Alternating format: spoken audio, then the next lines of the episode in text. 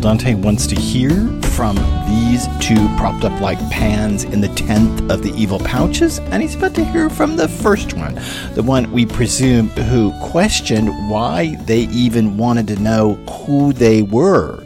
Hi, I'm Mark Scarborough. This is the podcast Walking with Dante. If some of that makes sense, then you're good on the journey with us. If none of that makes sense, then wow, you better go back and catch up with us because we are way down in lowest hell. We are at Inferno, Canto 29, lines 109 through 123. There are 179 episodes behind us. You can come on this quantum walk anytime you want, just moving at your own pace. But we're moving on. And one of these two down in this pit who had been scraping their scabs off with their nails is about to tell who he is. And it's a whole problem in and of itself. So let's get to the passage. Canto 29, lines 109 through 123. You can find it on my website, markscarborough.com. You can read along and even drop a comment there about this episode or any interpretive questions you have. I was from Arezzo, answered one of them. and Albero of Siena made me get put to the fire. But the reason I died didn't push me down here. Sure enough, I did say to him as a joke, I know how to rise up and fly through the air. That one, he had the will, but not much smarts. And the dupe wanted me to show him the art of flight but only because I couldn't turn him into Daedalus. He had me set on fire by one who loved him as a son. But into this last pouch of ten, for the alchemy I practiced in the world, I was damned by Minos, who cannot make a mistake. And I said to the poet, Was there ever a people so vain as the Sienese?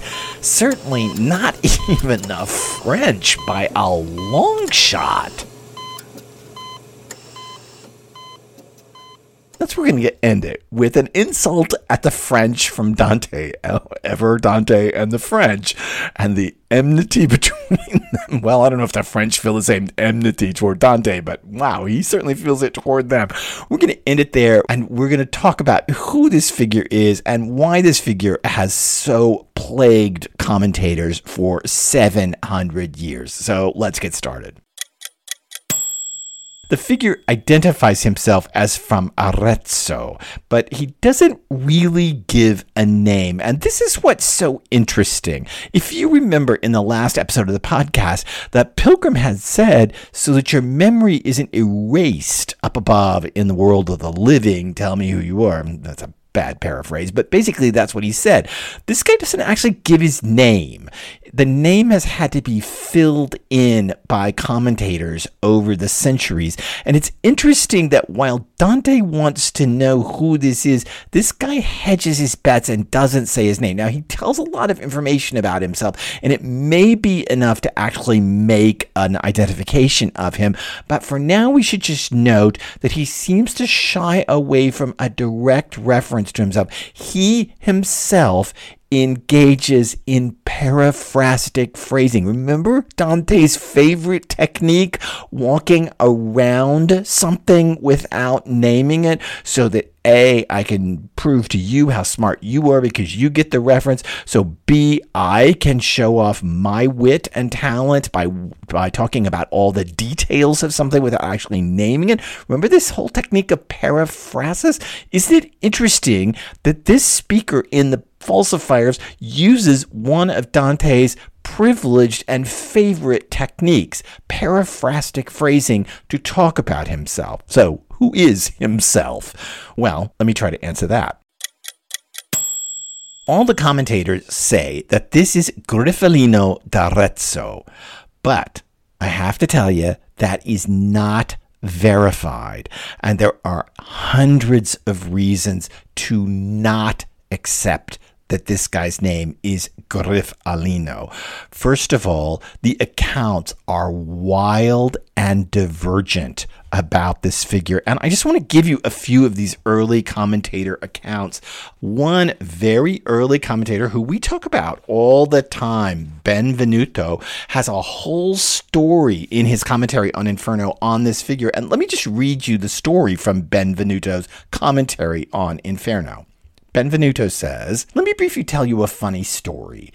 In the noble city of Siena, at about the time of our author, Dante, there lived a certain man, Griffolino d'Arezzo, a man very well versed in the science of nature and in alchemy. He very astutely became a close friend of Albero, the son of the bishop. Oh, you should stop right there. The son of the bishop. I want to talk to you about that in a second.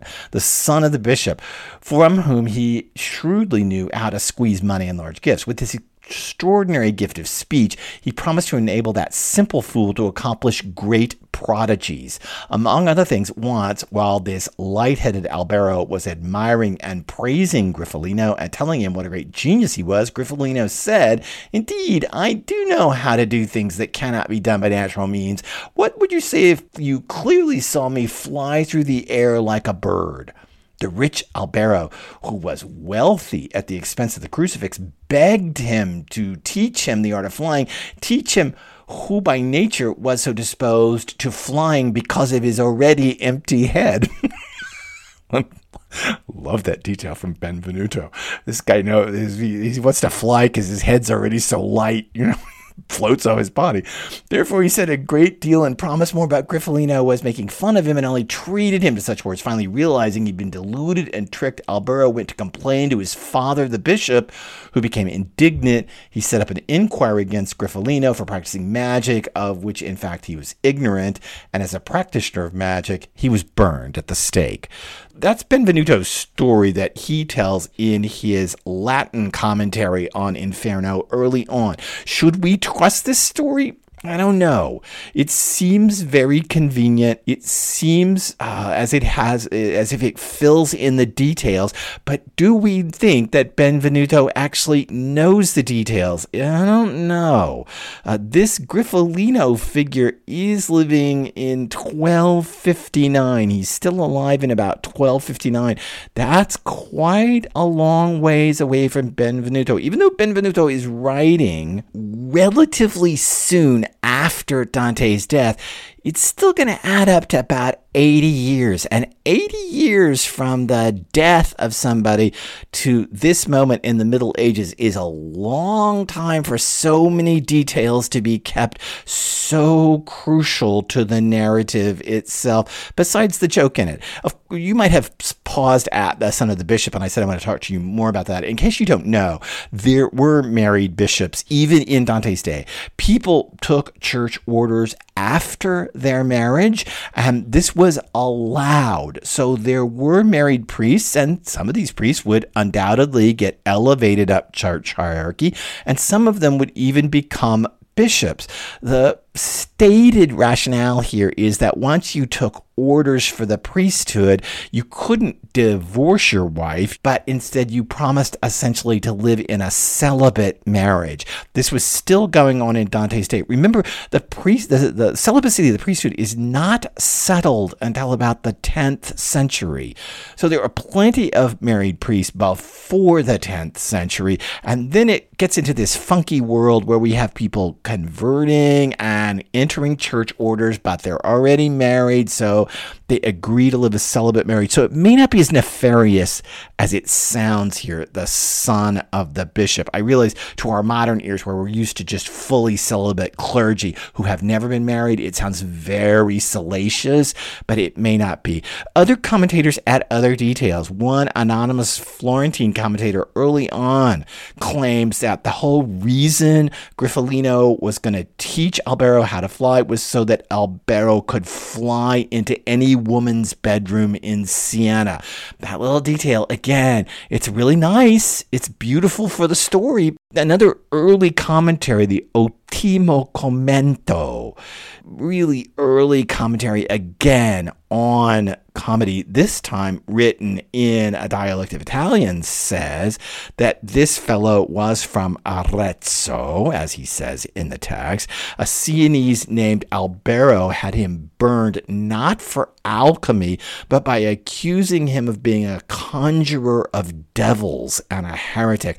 Albero did this because the Aretine, you know, the guy from Arezzo, said to him one day, If I wanted, I could make you fly like a bird. Albero wanted Griffolino to teach him how to fly, but Griffolino answered that he just said it as a joke. Albero got angry, and later in Florence, he had him burned by an inquisitor who was from Siena and claimed that Albero was his son. Some people say he had him burned by the bishop of Siena, who was his father. Again, so many stories from the early accounts that fill in so many of the details, but some of these accounts are happening now up to a hundred years after this Griffolino's death. And in the Middle Ages, a hundred years is an age, especially for a minor figure like this. There may be a more subtle way to think about this character who is so often identified as Griffolino. But before that, let me just pose another question. What is this need to identify everyone in comedy? Why is there such a push from 700 years of commentators to nail everybody down as an actual historical figure? Do I think Dante based his characters on actual historical figures? Yes. Do I also think Dante was a consummate artist? Yes. Do I think some of these figures in Inferno bear little resemblance to actual people? Hmm, I call your attention to Ulysses in the eighth pit. What is this need to identify every single participant in comedy as an actual living person who somehow interacted with Dante or Dante knew about or Dante knew from the past.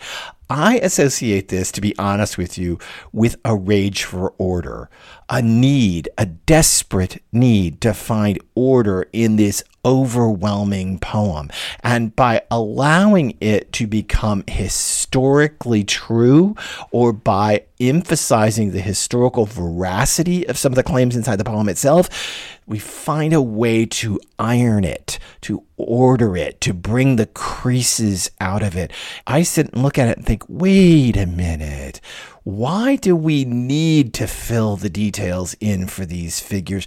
Why can't we let them stand in the poem? After all, if we push away and identify this figure as Griffolino, then we miss something that may be very important to this passage. And that is that it's funny. The whole thing is absurdly funny because the pilgrim just said, Hey, so your memory's not erased. Tell me who you are. And this guy then goes into this big paraphrastic story about himself. And it's all about this guy that was his mark, the dupe, you know, Albero. Albero had him put to death, burned alive. But in the end, he got the last laugh on this Albero figure because Albero put him to death by fire because he promised to make him fly and he couldn't, you know, uh, this thing with marks. They get so angry once they figure out they are actual marks, and they put him to death. But the la- the last laugh's on him because I'm I'm not put here for anything I did about flying or magic or outwitting him. I was an alchemist. and that's why I'm here. So, haha, the joke's on him. He didn't even kill me for the right reason. I really honestly think that this whole thing is dripping with irony. And by pushing us out to the historical truth of Griffolino d'Arezzo and trying to say, oh, this is who this is, and oh, this is who Benvenuto says it is, and this is where the commentators all come down, and blah, blah, blah, blah, blah, all that stuff, we miss the joke we, we miss that the passage is super ironic.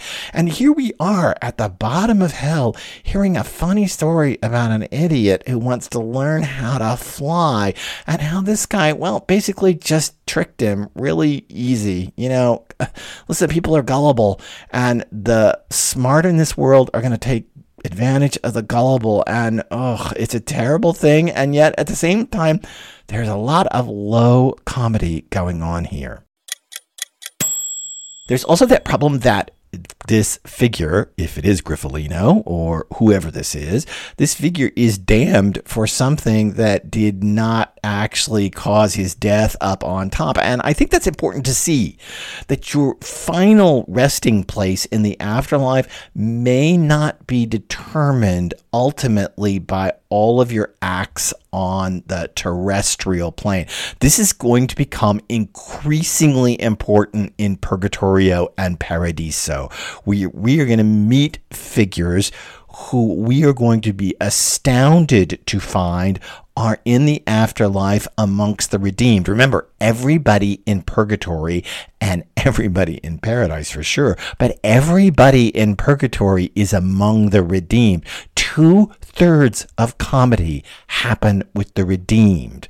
I realize we've been in Inferno for a long time with the damned, but you have to get your head around the idea that only a third of comedy is taken up with the damned. And after we leave Inferno, there will be little thought to the damned ever again. And we're going to meet some people ahead of us who we're going to say, wait a minute. How, but what? How could you have been excommunicated by the church and here you are in the afterlife among the redeemed? Maybe you're purgating your sins, but you're still on your way to paradise despite your excommunication. And when we get up into paradise, we're going to really run into some people who are totally questionable about how they got there and why they're there and in what manner of way could they possibly have ended up in paradise since they themselves couldn't have even known anything about Jewish or Christian thought in any way. That's down the line and for many discussions ahead. But here it starts, at least with this guy, that your earthly acts do not necessarily reveal your final place in the afterlife because while this guy was clearly a grifter, he's really here for alchemy. Alchemy Let's talk about that for a minute. It is the besetting sin in the Middle Ages for so many. You know, if you've read Chaucer, the canon's yeoman's tale, the tale of the grifting alchemist that almost ends the Canterbury Tale book right before the Parson's Tale. This unbelievable grifter alchemist who shows up and then goes running away, and his servant, his yeoman, ends up telling a tale that kind of basically says his master is a grifting alchemist. Why is alchemy such a problem in the Middle Ages? There are several reasons for this, some cynical and some that reveal something about us. One cynical reason is because alchemists were, of course, waiting to make baser elements into gold. And if they had succeeded at this, they would have challenged the church's hegemony and they would have challenged the political hegemony of their days. If I can turn dirt into dirt. That's so absurd. Okay, I'll go with it. If I could turn dirt into gold, to turn lead into gold or other metals into gold, mm, suddenly the church's wealth isn't the church's wealth. Or I just devalued the church a great deal because, well, the, the church has all that gold stocked up. hey, buddy, I can get a lot more than that with the lead. And the same with the political rulers of the day. So there is a very cynical reason that alchemy is so condemned in the Middle Ages. But also, we should think it is a category mistake. What alchemy claims is that base essences can be changed in some fundamental way, and the borders between elements can be blurred. Ultimately, alchemy is a giant category mistake. And let me tell you that nothing makes people as uncomfortable as challenging the notion of where their fence is or where their boundaries are. Alchemy says your fence isn't in the right place. You thought that there were certain borders to the nature of matter. It's not true. We shouldn't be surprised that the condemnations of alchemy morph over the next 300 years after Dante into the condemnations of witchcraft. Why? Because witchcraft is all about a boundary mistake. And I don't mean a supernatural boundary mistake that the witches call forth supernatural powers onto this earth. I mean about the growing prominence of women in a patriarchal society. Strong women capable of determining their own fates make that patriarchal society sit up and burn witches. It's not somehow coincidental. These are fundamental category mistakes. And I don't have to push this, but I'm going to push it just for a second. Let me say that nothing makes people in the modern world as nervous as quote unquote challenging the categories of gender. I don't want to get into a huge discussion of that. I just want to say recognize it for what it is. It's challenging where you think the fence lies. If you want to follow Dante, you have to move your fence. He does many and many a time, hmm, like here. Because poetry is alchemy. right? It's the final pit of fraud, and poetry is the ultimate alchemy. It's taking words and turning them into reality claims. It's taking stories and making them appear true. It's taking a set of building blocks, words, and turning them into something that you're going to claim can carry truth and even reality itself poetry is alchemy. This is why the last pit of fraud is so much about holding on to the pilgrim's humanity and the poet holding on to the poet's humanity. Because in the end, the poet is a falsifier. The the poet's very craft is falsification. That's what a fabulist does. That's what Ovid was doing. That, I think, is what Dante knows is going on. That's why he makes a big deal about Ovid being a fabulist two episodes ago in this podcast. That's why these claims of where does the ministress record the deeds of the evil? Here in Inferno, in this very book I'm writing, because finally, in the end, this falsification here at the end of fraud is super close to Dante's own craft. Listen, there's a lot talk in commentary about why the last pit is the last pit. If you accept that the sins somehow come down in order, and that lust is up near the top because it's really not that bad a sin in this economy, in this theology. It's actually the closest thing to love, which is the nature of God, as we will discover in Purgatorio. It's the closest thing to the nature of God. And so it's way up there toward the top. And the sins are getting worse and worse as we come down. If you accept that as the truth, then how can you have alchemy and lying under oath and impersonating people as the final sin? Right before the last circle of hell. How, I mean, how can this be worse than schism? How can this be worse than pimping women out? How can this be worse than mass murder up amongst the violent? Or how can this be worse than blasphemy? I don't know that I can say it's worse. What I can say is if you try to justify this last pit, and I'm going to use words from the last episode of this podcast, if you try to justify this last pit by the narrative of the journey, you're going to have to wrap yourself in knots as to why this is the worst sin, trying to explain why this is the worst sin of fraud. But if you accept the narrative of the fiction, then you realize why this is the last pit. Because falsification, alchemy is as close to the poet's art as we're going to get. And thus, Minos, a fictional character who it says here cannot make a mistake, thus is made a parallel to the infallible justice ministress of the Lord on high in the previous passage.